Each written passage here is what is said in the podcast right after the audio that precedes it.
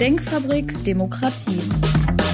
Der Podcast für Demokratieentwicklung. Mit Christian Gieselmann. Hallo, mein Name ist Christian Gieselmann. Ich beschäftige mich mit Themen wie Politik, Wirtschaft und Gesellschaft unter dem Aspekt Haltung und Verantwortung.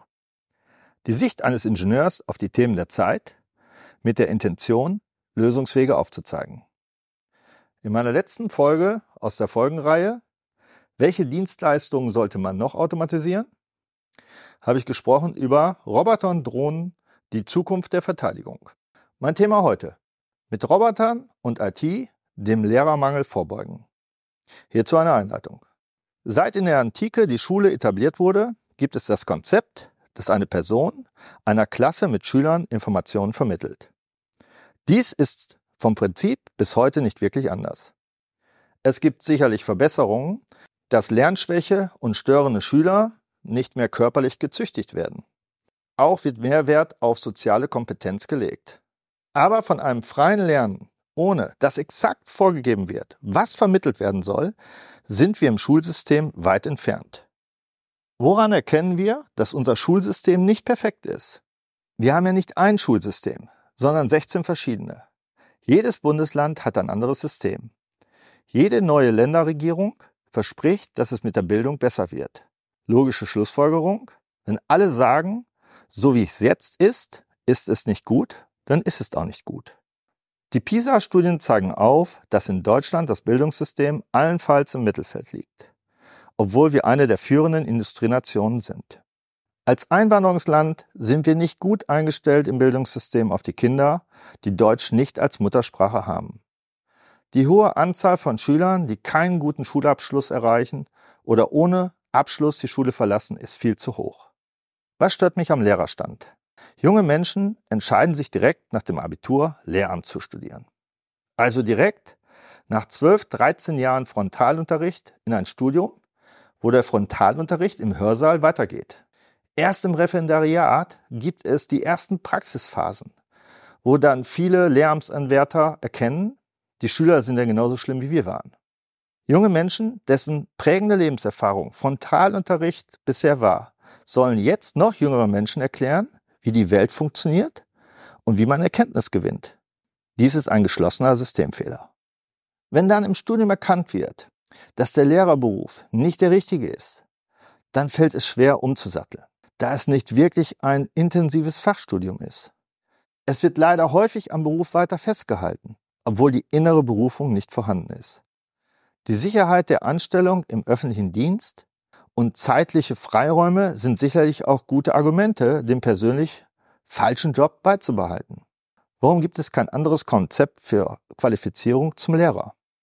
In vielen Berufen gibt es die Möglichkeit, als Quereinsteiger reinzukommen bzw. eine höhere Qualifikation zu erlangen.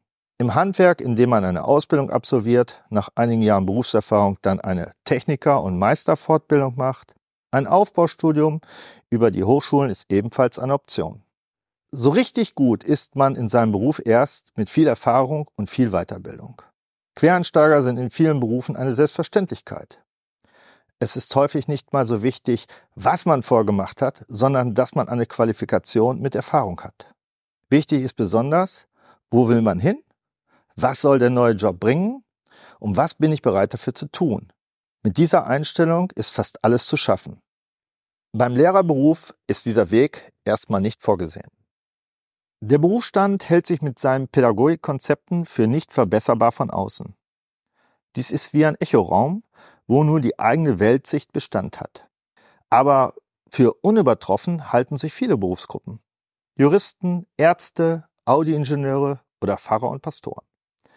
Letztendlich waren es immer die neuen Impulse von außen, die jeden Berufsstand verändert haben. Dies sind im Lehrerberuf die Quereinsteiger, die den Schülern eine neue Bildungsperspektive geben, die Lebenserfahrung vermitteln, statt dass stumpfe Lehrpläne im Vordergrund stehen. Welche Möglichkeiten eines besseren Schulsystems gibt es noch? Wir haben mit Freude etwas gelernt, wenn wir Interesse an dem Thema hatten. Dazu bedarf es keiner fremden Motivation. Etwas zu erarbeiten, es zu verstehen, ist ein innerer Trieb in uns. Phlegmatische Zeitgenossen ausgenommen. Es sind die Momente, wo Information mit der Interaktion diese so zuzuordnen, dass es einen sinnvollen Zusammenhang ergibt. Dies ist im Frontalunterricht schwierig, da jeder sein eigenes Tempo hat und der Lehrer versucht, es so zu erklären, dass jeder mitkommt. Eine Möglichkeit besteht in der 1 zu 1 Vermittlung von Lernstoff. Dies sehen wir an der hohen Anzahl von Nachhilfeunterricht, um den nicht verstandenen Unterrichtsstoff nochmals vollständig zu erarbeiten. Da wir aus Kostengründen nicht jedem Schüler einen eigenen Vollzeitlehrer zur Verfügung stellen können, wird dieses System nicht mittels Personal umsetzbar sein. Was wäre denn inhaltlich das Ziel einer reformierten Bildung? Dadurch, dass das Bildungssystem ein in sich geschlossenes System ist, in dem die Lehrenden genau die Themen weiterlehren, die sie selbst als Fächer hatten, sind neue Themen schwierig einzubringen. Und überholte Gebiete werden nicht radikal gekürzt. Brauchen wir in der Schule zwei Fremdsprachen? In der Praxis brauchen wir nur eine Fremdsprache, weltweit, und das ist Englisch. Weitere Fremdsprachen kann man außerhalb des Schulsystems immer noch erlernen.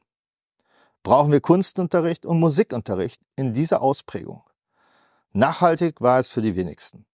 Wer daran Interesse hat, sein Abi schafft, kann immer noch Kunstgeschichte studieren, wenn es keine wirklichen Ziele im Leben gibt.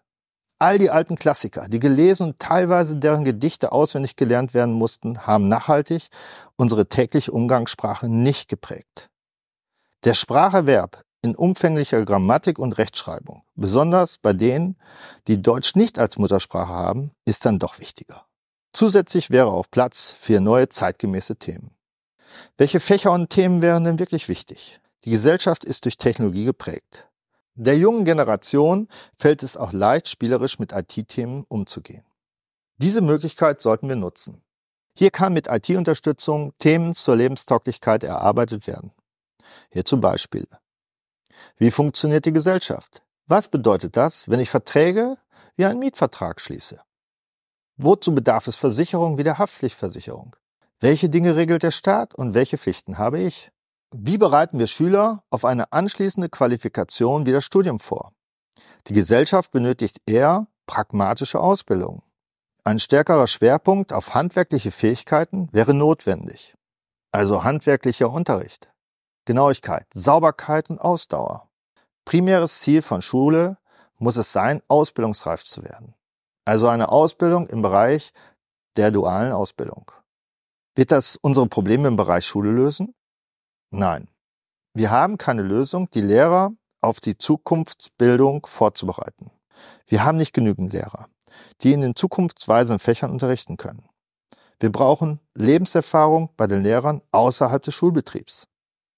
Wir brauchen Lehrer, die motiviert sind, die gerne jeden Tag den Schülern das Wissen vermitteln, was sie benötigen. Leider kenne ich das Desinteresse und die Frustration von Lehrkörpern. Mein Englischunterricht war nicht erquickend.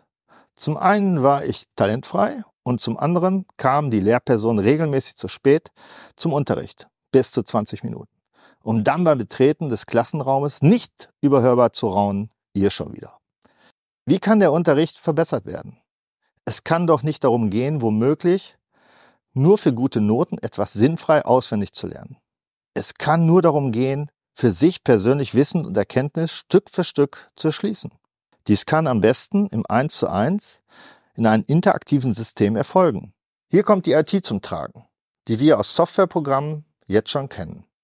Die Interaktion des Lernerfolgs und die zielgerichtete Vorgabe, was als nächstes vermittelt werden sollte, kann von einer Person kaum umgesetzt werden. Die Digitalisierung ist hier unabdingbar. Ein Belohnungssystem, das motiviert, dass man Dinge verstanden hat, ist nachhaltig. Die Lernsysteme kennen wir aus dem Spielebereich. Wir wollen immer das nächste Level erreichen.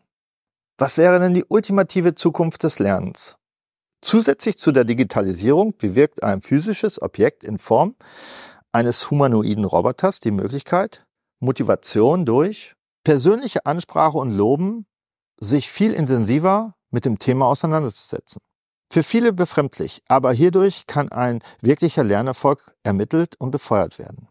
Auch eine Entkopplung von der Schule ist temporär möglich, wenn man nicht zur Schule kommen kann.